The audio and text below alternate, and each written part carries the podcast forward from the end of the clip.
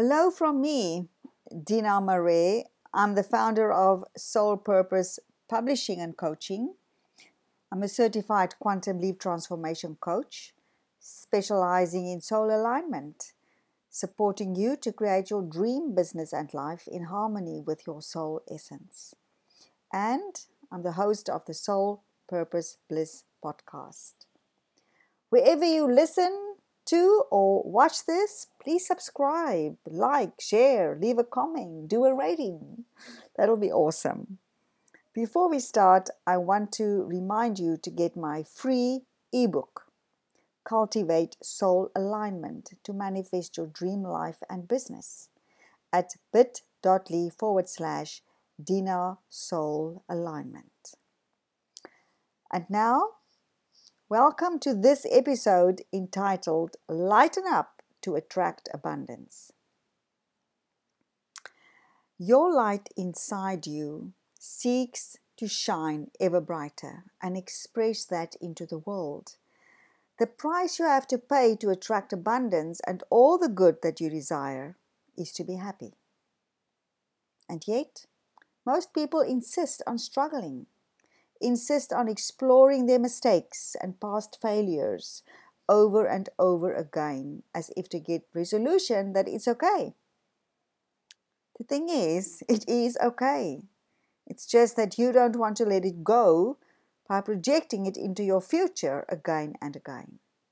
It's like a broken record that hitches in that one place. When you are stuck in fear or unsatisfactory circumstances of not getting enough clients, not making enough money, or whatever, then know that it is of your own doing. Nobody and nothing is holding you to that or causing you to stay where you are besides you. We had our Manifest Celebration meeting in the Manifest Your Bliss community recently, and we did some deep reflection on the here. Um, and all in the spirit of lightness, no judgment, and humor. Everyone wore a silly hat, and we had our favorite drinks and snacks.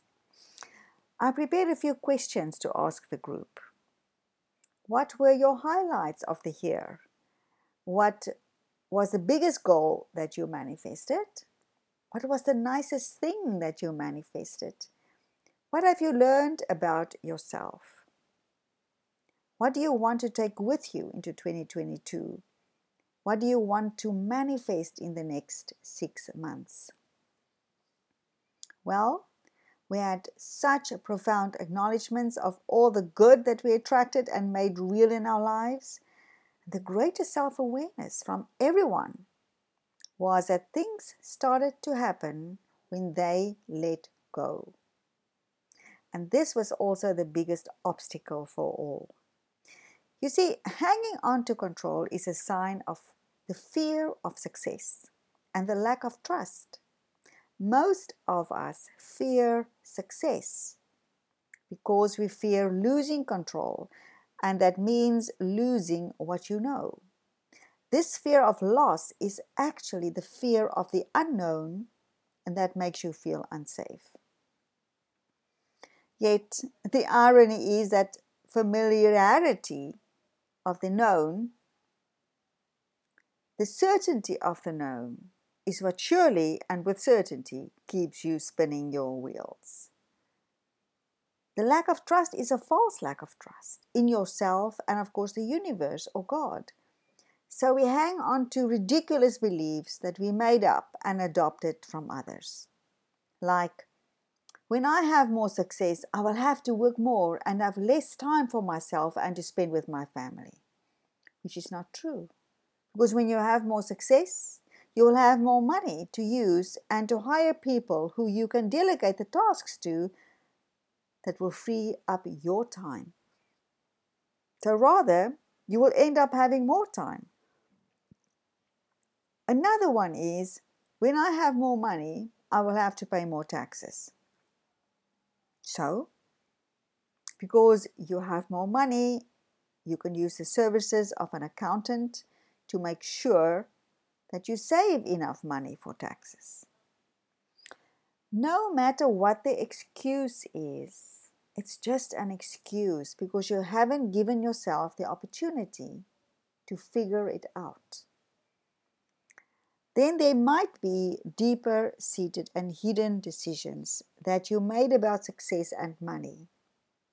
Like you are not allowed to become more successful than your father or your mother or your partner or your sibling because it will make them look bad and your family will hate you. Or the belief that if you become successful and rich, that you will lose the people close to you, that your friends will leave you and you will end up alone. Or the belief that there must be a price to pay to have it so good, that God will somehow punish you and you will lose it all again. Beliefs and decisions like these are based on distorted referent experiences from childhood. In my work with clients, these experiences are always a surprise because they are subconscious and we are not able to connect the dots. These beliefs and decisions surface when we dive deep and unpack the triggers and situations and uncover the layers of beliefs behind them. And you know that there's something hidden that is causing you to stay stuck in fear and self sabotage when you have tried everything to solve it but without success. The biggest problem behind the problem is not the problem itself, but that the problem stays top of mind and nothing else. What is missing then is what does life look like when the problem is no longer there? When you can forget that it ever was a thing? What will that open up for you? What possibilities will that awaken in you that you can lean into? Because without experiencing the opposite of the expression of the low vibration problem and seeing and feeling the high vibration frequencies of possibilities, you have no reference or reason to let go of the problem.